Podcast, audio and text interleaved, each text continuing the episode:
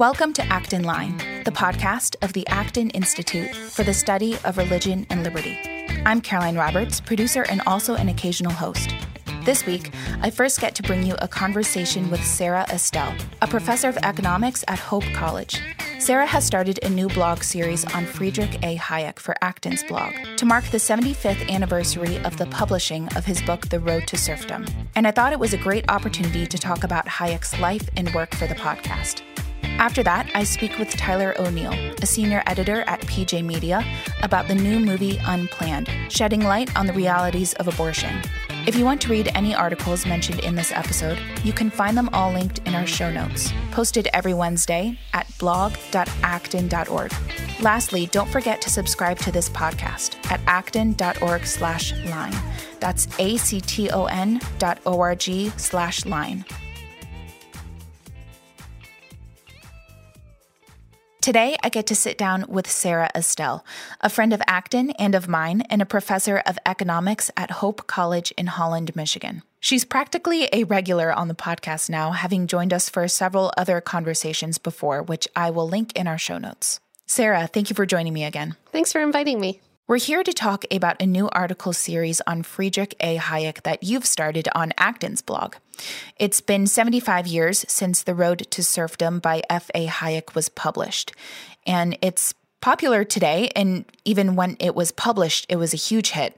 I read that when it was first printed, it flew off the shelves so quickly that it was hard to get your hands on it until it was released for a wider audience in a condensed version by the Reader's Digest in 1945. So, first, I want to ask you who is F.A. Hayek? Hayek uh, was an economist born in Vienna at the uh, time that he kind of came of age between World War One and World War Two. Intellectuals in in Vienna uh, had a very rich life of of the mind, uh, interdisciplinary. I think we see that I should say uh, in his work throughout his life. But economists also pretty dissimilar from today weren't always in the academic setting. There's a bit of a preference among economists today to, to have kind of the academic connection, but that wasn't really an option for many of these economists, uh, at least in, in Vienna. But he was interested um, in economics and writing and sharing those ideas. Uh, he did so initially in Vienna, but then moved on to the London School of Economics.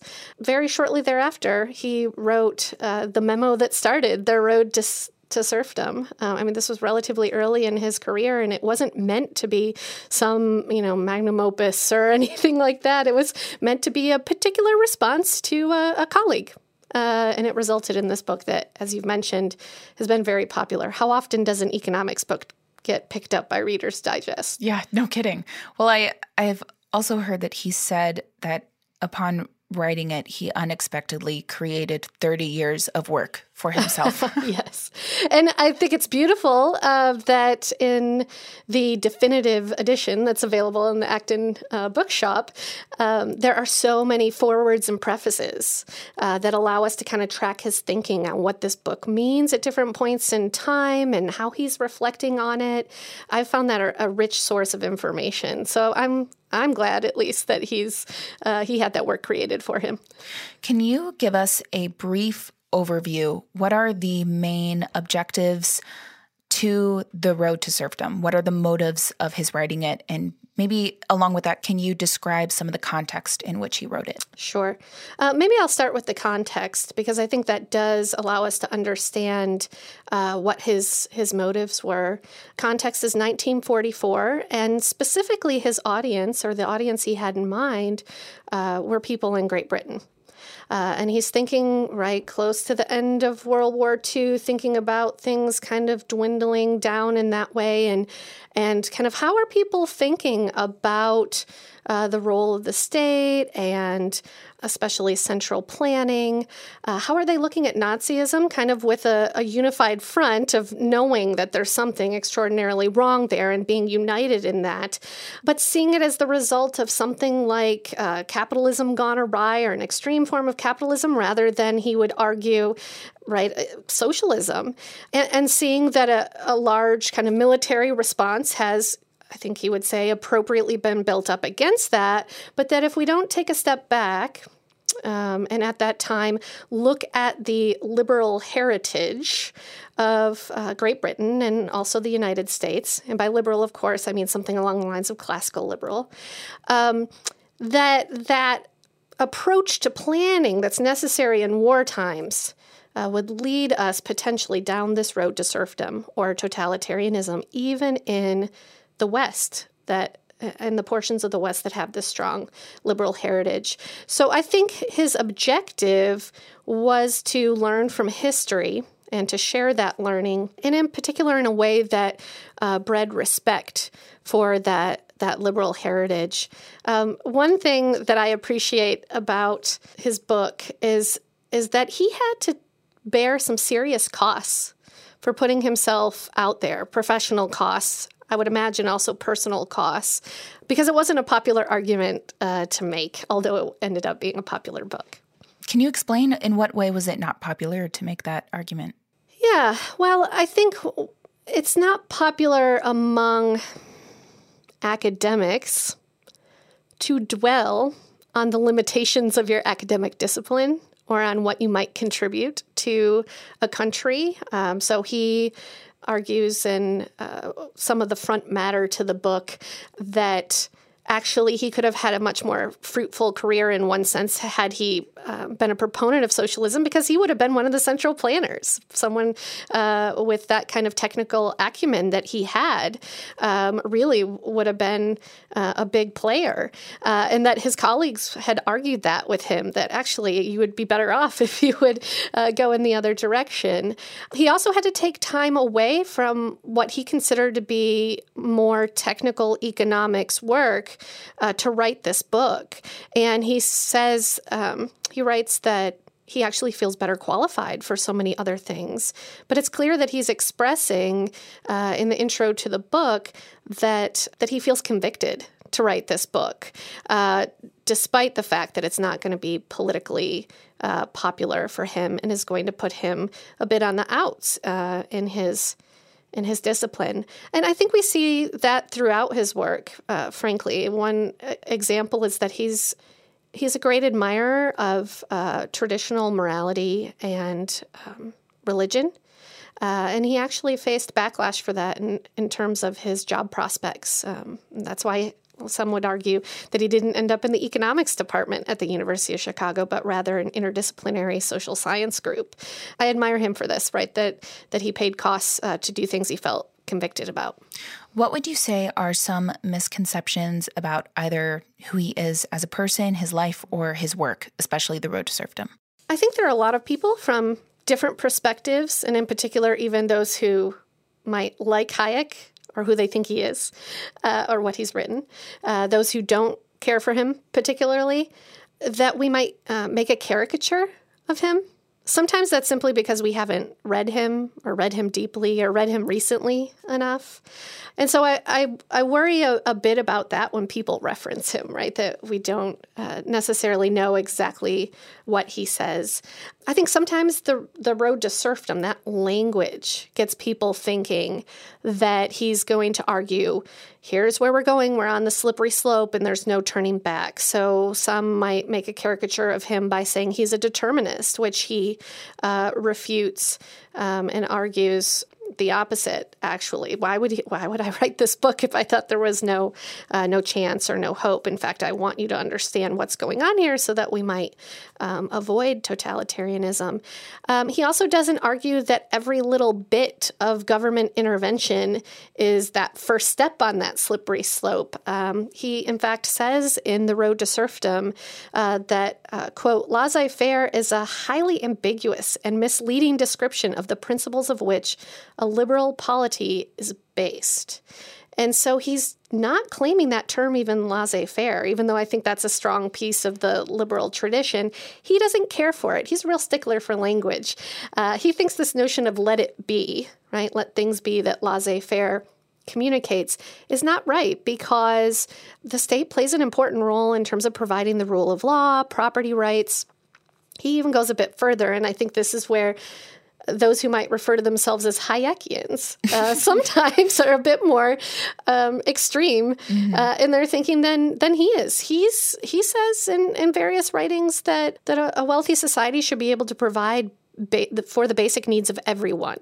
Uh, now, sometimes he doesn't get so specific about what that means, but in some places it very much sounds like a universal basic income, which most people who hold strongly to the label classical liberal today would be not supporting a universal basic income system. Um, social insurance and the like is something that he sees as a state rule. So it's even more than just the rule of law. Uh, and so I think he's a much more nuanced thinker, uh, less extreme than some of us who uh, would claim affinity for him, less extreme than those who perhaps don't care for him. So, something I've been thinking about, you know, I've I've complained about this before and I've heard other people complain about this too that some talking points and some people are brought up so repeatedly in conversation in conservative bubbles that it can get a little tired and it can seem like we're hitting these talking points and these people. And I also want to make sure that when we bring them up in conversation that we're doing it in a helpful way and that we understand what we're talking about too that we're not just throwing them in conversation but do you think that he is perhaps over referenced or referenced unhelpfully? That's a great question. I think the latter. I think maybe he's referenced to the extent that he's over referenced. It's in an un, only because it's in an unhelpful way, right? We could do a we could do a better job getting at some of that nuance, and I think that starts with actually reading him. And he's not always an easy read. Uh, again, he's very careful with language. He's not painting with broad strokes. Uh, he's quite precise. Uh, I use my dictionary frequently when I read him because I think it's he really means those words in a particular way, and I want to make sure that I'm not just understanding it in context. That I really understand the the real particularity of the word that he's he's chosen. Uh, and so I, uh, sometimes people will throw around his image, but not really get at at the root of what he's trying to do. I think sometimes we even will reference some of his conclusions. We know he's not a fan of central planning, right? Maybe that's an understatement. Um, and we then say that was the sum total of his career and his writings. That's what it was all about. Or maybe we know that he had debates with um, uh, in his work, right, and in personal letters with with John Maynard Keynes. Uh, and so we again we make a caricature of him. Here are the couple things that he did, but his work is so rich, and there's so much to unpack there, uh, and it's very academic. Uh, it's not just his opinions. It's certainly not here's an opinion and how do I make an argument to get there. He has integrity, and I think we should strive to read him well enough to reflect that integrity.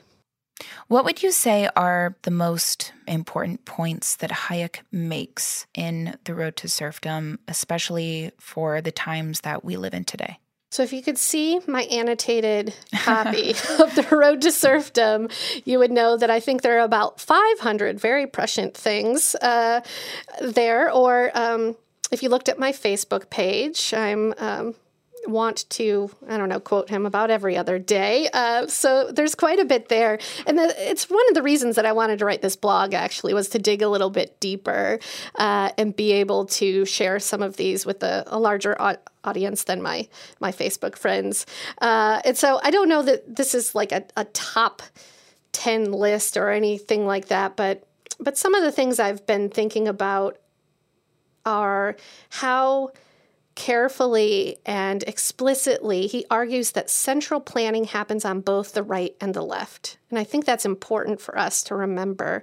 I think this goes back to your previous question about how we could potentially use Hayek as a as a mallet. We don't want to just see Hayek as a fight against the progressive left, right? That he actually has lessons for all of us and reminders for for everyone.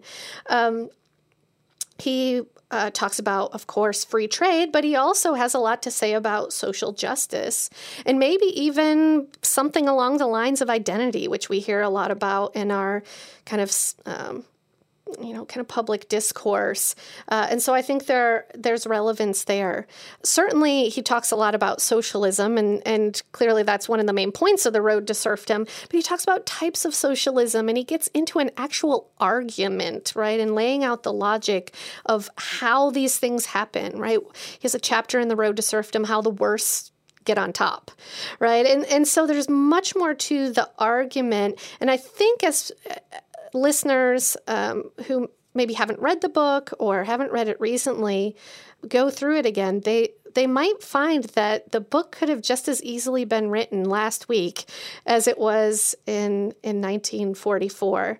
Some of the language is a little bit older, uh, but I actually think that adds to the the quality of the argument. You're teaching a course at Acton University this summer titled Why Hayek Should Matter to Christians. And I don't want to spoil the content of it, of course, for our listeners who are planning on going to it. But can you give us a broad idea of what you mean by that? Why does Hayek matter to Christians? Was Hayek himself a Christian? Hayek actually was an avowed agnostic in all of his writing. Now, there is some discussion. In fact, I talked to Father Sirico about this a, a few months ago, some discussion of uh, where he was personally at the, the time of his death. So um, I have great hopes. Um, I hope that I'll be able to ask him some burning questions I have from him at a later date. Um, but I no, in his writing, he he would claim to be agnostic, and I it's interesting because he is such an admirer of the role of religion in the formation uh, and sustainability of our, our civilization.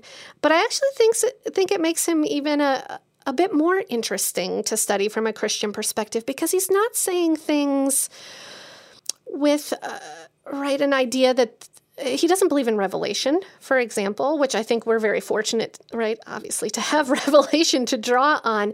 Uh, but he's but he's really just observing the world around him, and he finds things that to me just resonate with an orthodox view of of the created order, right? With a, an understanding that there is a designer, although he personally would say there isn't a design and therefore isn't a designer. Uh, but the sorts of things he notices uh, dovetail so well with traditional or orthodox kind of Christian theology. So the fact that he is an agnostic to me just makes it more interesting how much he has to offer um, believers. Um, a couple of the contributions that he makes in his work, I think, are particularly applicable uh, for Christian believers or just people who want to live in community in an effective sort of way. Uh, so, one of his main contributions is an understanding of what he calls local knowledge, uh, that the sorts of information we need in order to make good decisions, sound decisions, um, is dispersed. It's essentially dispersed, he says. There's no way to communicate it in a way that one person or a group of individuals can have all of it at, at their availability. And, and so it's particular to time and place. And therefore, we need a system that makes the best use of that dispersed knowledge. Uh, I think that has huge implications for, for example, how we engage with those who are experiencing material poverty.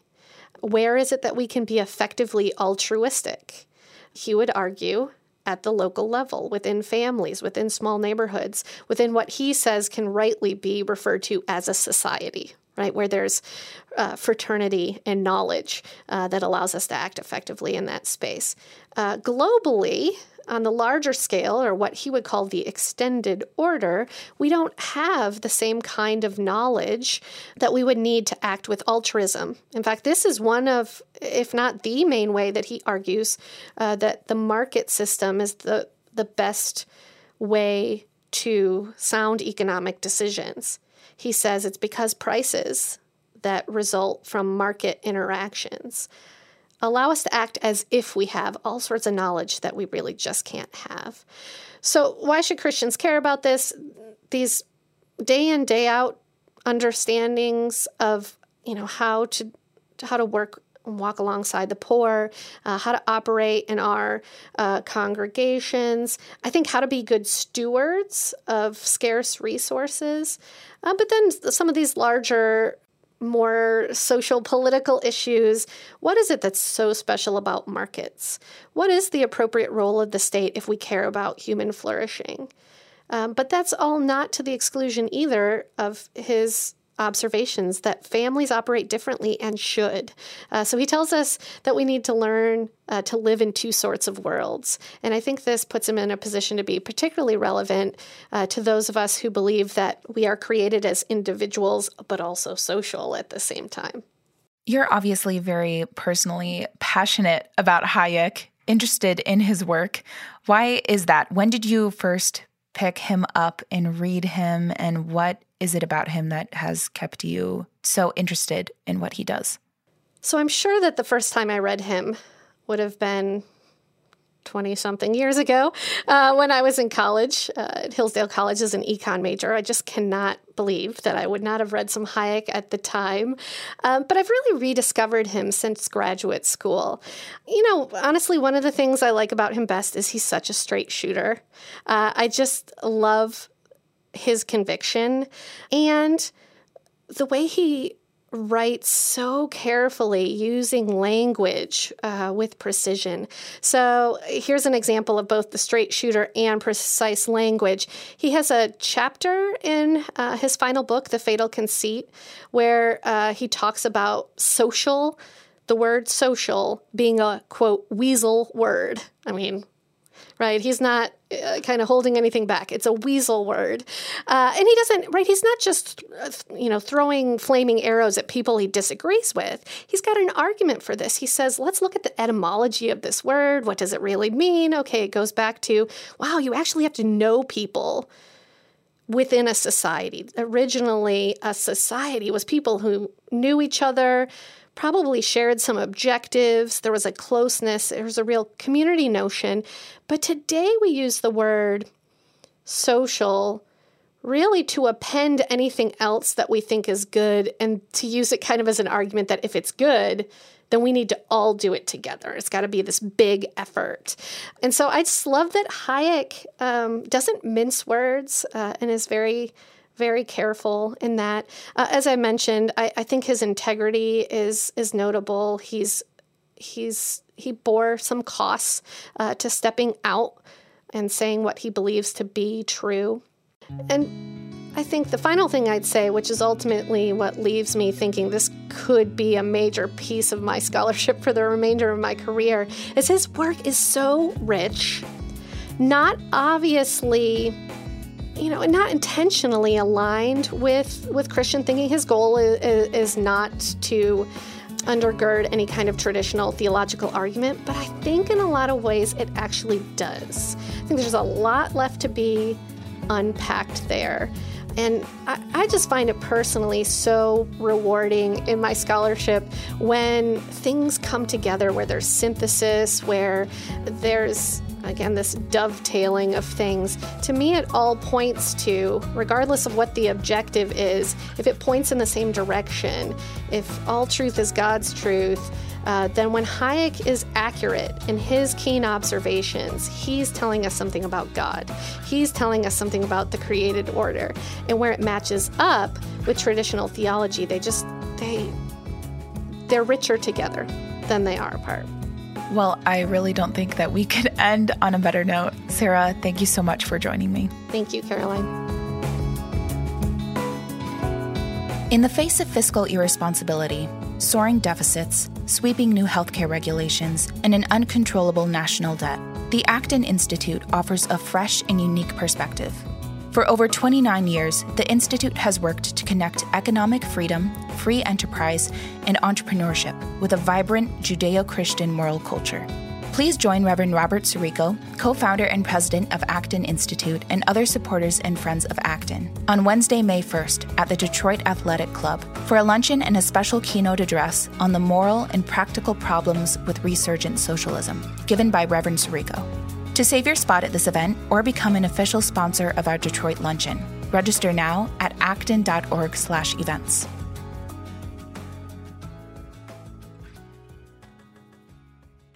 Released in theaters across the country on March 29, the film Unplanned is about Abby Johnson, a woman who worked at a Planned Parenthood clinic in Texas. During her eight years there, she rose in leadership to become the youngest clinic director in Planned Parenthood's history. But after seeing an ultrasound guided D&C abortion, also known as a suction D&C, Abby was convicted by what she had seen, as the baby was shown twisting on the ultrasound monitor. After that, she resigned from Planned Parenthood and is now working to help other abortion clinic workers get out of the industry. Here to talk with me a bit more about the subject is Tyler O'Neil, a senior editor at PJ Media. Tyler, thank you for joining the show. My pleasure. Since the film has been released, it's been interesting to watch the audience response. You know, although it's a small, cheaply, independently produced film, it's done pretty well, placing fifth in the opening weekend box office and boasting the highest per screen average of any indie film debut in US history. What's even more interesting to watch from the sidelines is how the media has responded to the film, and rumors about Twitter suspending the film's account are circulating. So, before we dive into that, though, I'll start by asking what did you think of the movie? What were your initial thoughts? Yeah, I was very moved. I think the film is uh, equal parts terrifying and inspiring.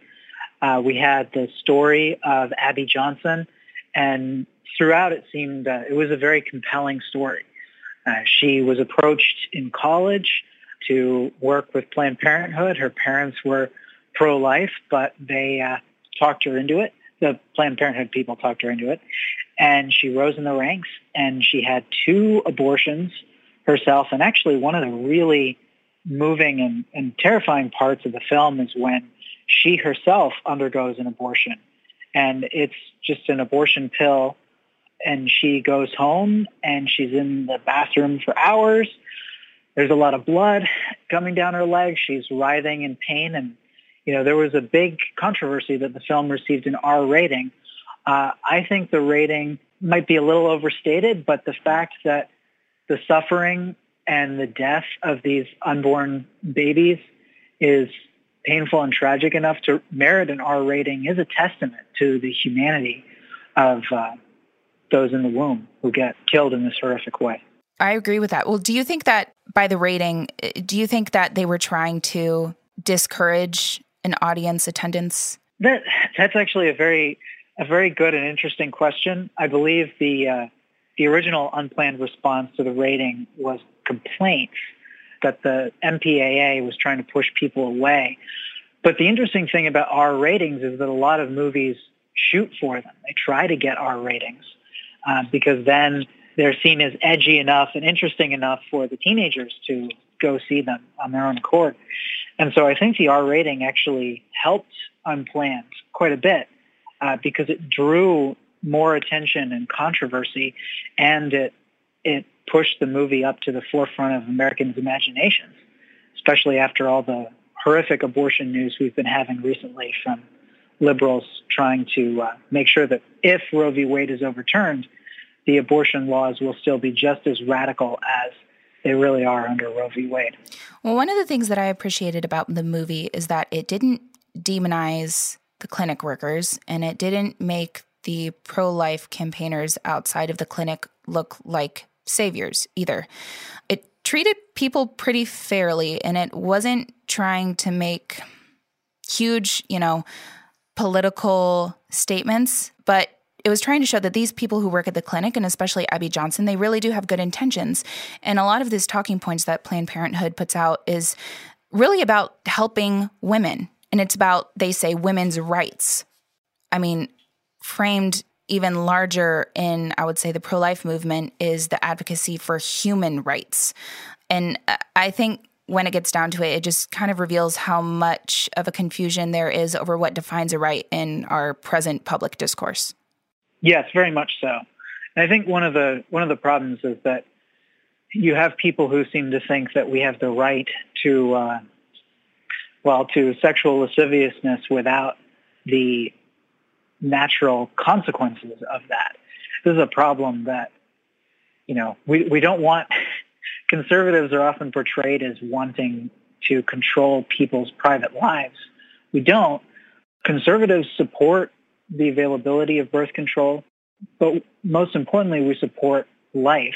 And when life starts in the womb, from the moment of conception, that is genetically a separate human being. And so hopefully we can get to the point. I mean, I've seen some advancements where human beings might be able to grow in an artificial womb uh, that might be able to solve a lot of the abortion problems if it were able to be done um, rightly and not with any harm to the to the child. Uh, but we we just can't ignore the life and the inherent dignity of these human beings. Now, you wrote an article for PJ Media shortly after the release of the film, and you titled it The Pro Life Movie Unplanned Mysteriously Loses 99,000 Twitter Followers Despite Box Office Win. You write that, quote, the movie's Twitter account was briefly suspended on Saturday, mere hours after its release on Friday. On Sunday, the account seems to have mysteriously lost 99,000 of its 100,000 followers. But that's not the whole story, is it? Because it seems that the water has been muddied a little bit even more since that article was written. Can you explain some of the events surrounding that? Yeah. So, uh, what we have, I mean, you just covered very well the uh, basic events of what happened over the weekend. But Judd Legum, who's founder of Think Progress, suggested that Unplanned had used a quote unquote obvious scam in pushing the movie, saying that when on Sunday followers could no longer follow the movie, that Unplanned had done a soft block, which means that it blocks all of its followers and then it unblocks them.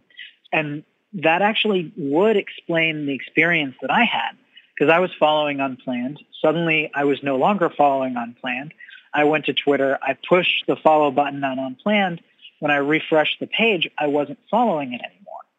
So Twitter was forcing us to not follow it.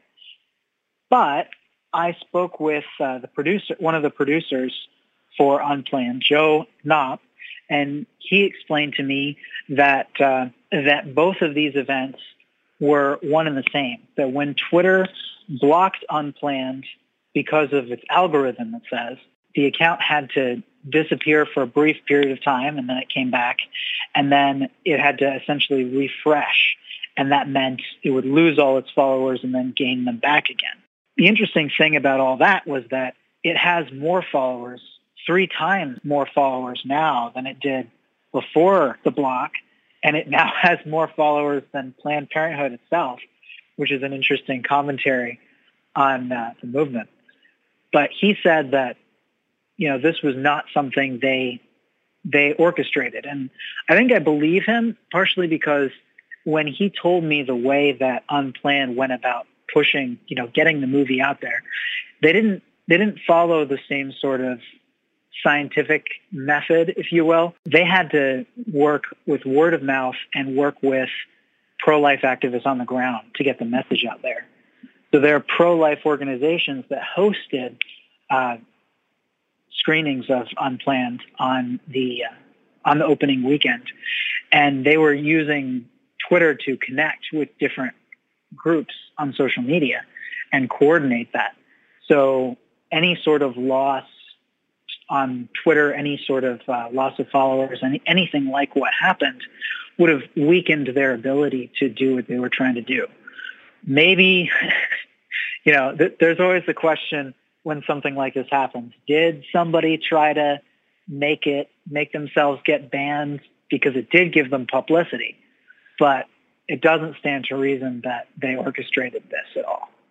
So I'd like to talk about this in a bigger context of free speech and censorship because I don't think it's news to anyone that Twitter and various other social media outlets and publications who claim to be open minded you know, some don't hesitate to ban speech or let people go who don't hold the same ideological points of view. In 2018, a blogger representing Twitter wrote, quote, "We do not shadow ban. You are always able to see the tweets from other accounts you follow." And we certainly don't shadow ban based on political viewpoints or ideology. You know, we can talk all day about different instances of blocking or banning that Twitter has done, I would say, under those same exact circumstances that she claims that it's not. But assuming that Twitter did shadow ban unplanned for a short period of time, do you believe this is technically censorship? Is that how you would define it? And if not, what do you think defines censorship? Oh, that's a that's a very good question. Uh, for me, I see it as censorship. I refer to social media censorship, but I understand the arguments. Um, there's an organization out here in DC uh, called the Competitive Enterprise Institute, and I very much appreciate their work and think they're uh, they're doing good things out here. And they argue consistently that social media uh, they call it filtering instead of censorship. It's it's an interesting question because back in the 90s, Congress decided to give these companies uh, leeway with uh, the Good Samaritan provision of the Communications Act. And uh, what what this does is it means that companies like Twitter, Facebook, they're not li- held liable for the speech that's posted on their platforms. And I think in general that's a good thing. But the problem is that if they're not considered publishers, if they're not held liable for what they're what they're allowing on their platforms, what happens when they decide to censor and you know when they decide to take down somebody's messages or ban their accounts? So like I don't know what happened with the unplanned situation, but I do know that uh, feminist journalist Meghan Murphy was suspended and kicked off of Twitter because she disagreed with the transgender identity of this activist who, you know, he, he wasn't even clear in showing that he was entirely committed to being a quote unquote transgender woman. She referred to him as a man because biologically he's a man and Twitter banned her. And of course, it's interesting because Twitter doesn't just ban everybody who quote unquote misgenders someone on their platform. They only banned her because she's on the left.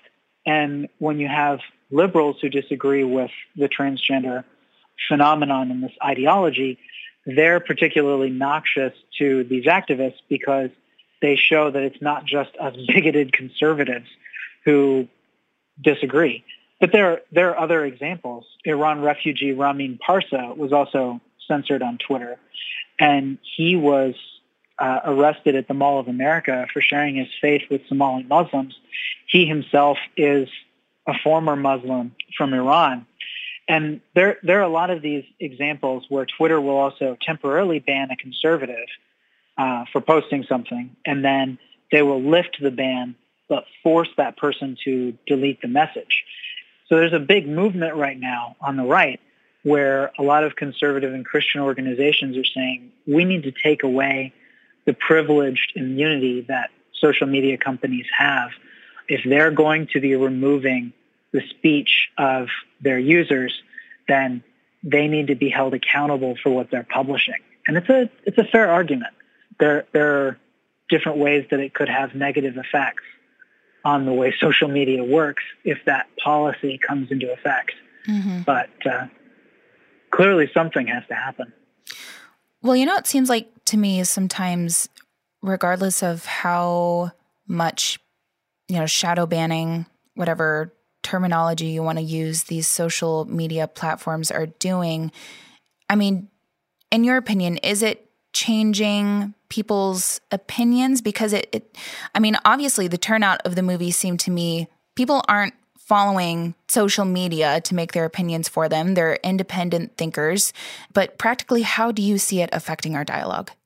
Yeah, no. So I think that when it comes to the filtering or censorship on social media, it probably has an impact on the margins.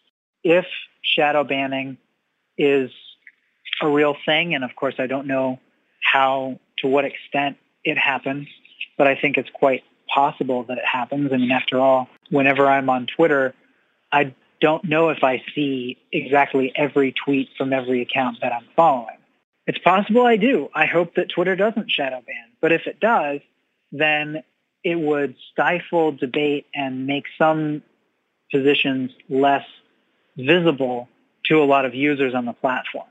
And I think one of the main things that Twitter does is they have these moments uh, these Twitter moments. They go through and they say, okay, this hashtag was trending or this topic is being discussed.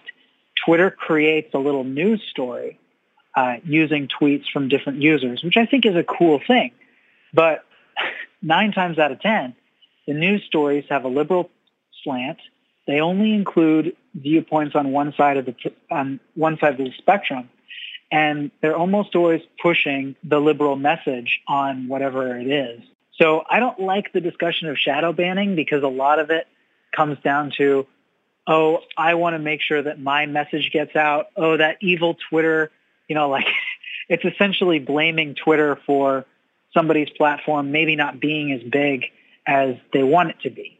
And I mean, it's, something that sounds good to me because how how dare my tweets not get a million retweets and follows, you know, or and likes. I, I want Twitter to, I want users to engage with me. But at the end of the day, uh, there are ways that Twitter, I think, is marginalizing some viewpoints, and we can point directly to them. To go back to our main subject, um, you know, regardless of the silencing on media that may or may not have been done around this film, I'm glad that it was able to be as much of a success as it has already. And I think it goes to prove also that maybe Planned Parenthood may not be as powerful or as much of a behemoth organization as it might want us to believe. I mean, I know that they have a lot of huge, huge billionaire backers, but, you know, I think that they're losing a little bit more of their grip. I think so. Uh, what we've seen in recent months with the Democrats pushing these very radical bills. Uh, Americans are starting to wake up. If you look at polling, you know, we had first the New York bill, which is really heinous. I mean, it even, not only did it allow abortion up until the beginning of labor, uh, if one doctor says that it's for the quote unquote health of the mother, and health is very broadly defined, so an abortionist could claim, you know, her psychological health, her mental health. Not only that, but it actually removed protections for the unborn uh, for wanted unborn babies. So like one of the situations is there are laws across the country where if a pregnant woman is abused uh, and her baby dies and she has a miscarriage, then the person who abused her physically is liable for murder. And you can have a case where somebody abused a pregnant woman and the baby dies and they're charged for murder. What happened in New York was they explicitly got rid of those protections for babies. Babies were considered human in the womb, and if they were if they were killed in the womb by violence, it would be considered murder. Then they changed it, they, or at least it would be considered homicide. They changed it so they're no longer covered in homicide. There, there are these really, really extreme examples. And then, of course, you had Ralph Northam come out and say that uh, that he thinks it should be an open discussion whether or not the baby should be allowed to die if it was born alive in a planned abortion. So these these positions are gaining steam on the left, and it's mm-hmm. made Americans wake up to how radical they are on the issue. So the polling has shown that more Americans identify as pro-life than they did even just in January. Now we're back to a roughly 50-50 split pro-life, pro-choice. But what's more interesting is that those labels don't really catch how Americans think about abortion. Most Americans oppose late-term abortion by high margins, like 80%. Democrats are pushing to have the third trimester abortion still be legal. And Planned Parenthood you know they're they're doing everything they can to get these talking points out there because they're terrified with the Supreme Court going more conservative that Roe v. Wade will be struck down. But in fighting to keep the status quo, a rather unjust status quo, in my opinion, they're showing just how radical they are and how much how much they don't want protections for babies in almost any circumstance. You know, before this conversation with you, I was talking with some of my colleagues about how you can, you know, you can go back and forth all day with someone about the logic of their argument regarding abortion, when life really begins, and so on. But this is about the sanctity of life, how valuable we think it is. And those issues, realizing that it starts with the heart, it doesn't start in the head.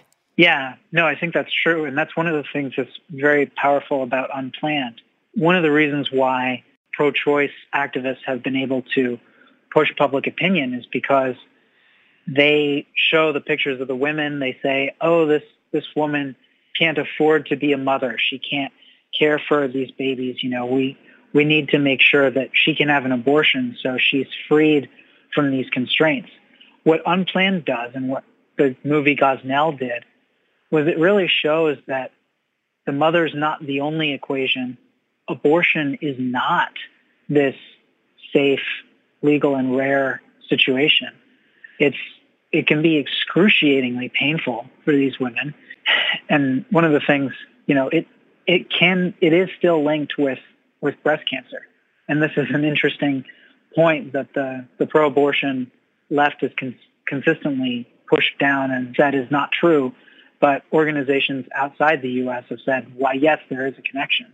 It really is horrifying when you think about the scale of human beings who are considered inhuman whose lives are being thrown away. And all the women, I mean, there, there have been studies that show that women feel pressured to have abortions by their partners, by their parents, by people who think that they wouldn't make good mothers. And we don't really know what these women would have chosen if they didn't have this pressure on them. Abortion does not end at the at the end of the procedure. Women have had serious serious pains and regrets. Even the woman, you know, the the famous Roe in the Roe v. Wade case, she has come out and strongly for the pro-life position. She said she regrets her role in making abortion legal. And we see in cases like Abby Johnson's just how much someone's mind can be changed by seeing a baby on an ultrasound, by knowing that these are human beings, just as human as you and me. Tyler, thank you so much for joining me today. Thank you. My pleasure. Thank you for listening today. Our team here at Acton wouldn't be able to produce Acton Line without you, and we would love to hear any feedback you have for this show. Help us make an even better podcast and email us at actonline at acton.org. Also, last but not least, don't forget to swing over to our website at acton.org slash line and subscribe to this podcast. We're available on iTunes, Google Play, Overcast, or wherever you listen.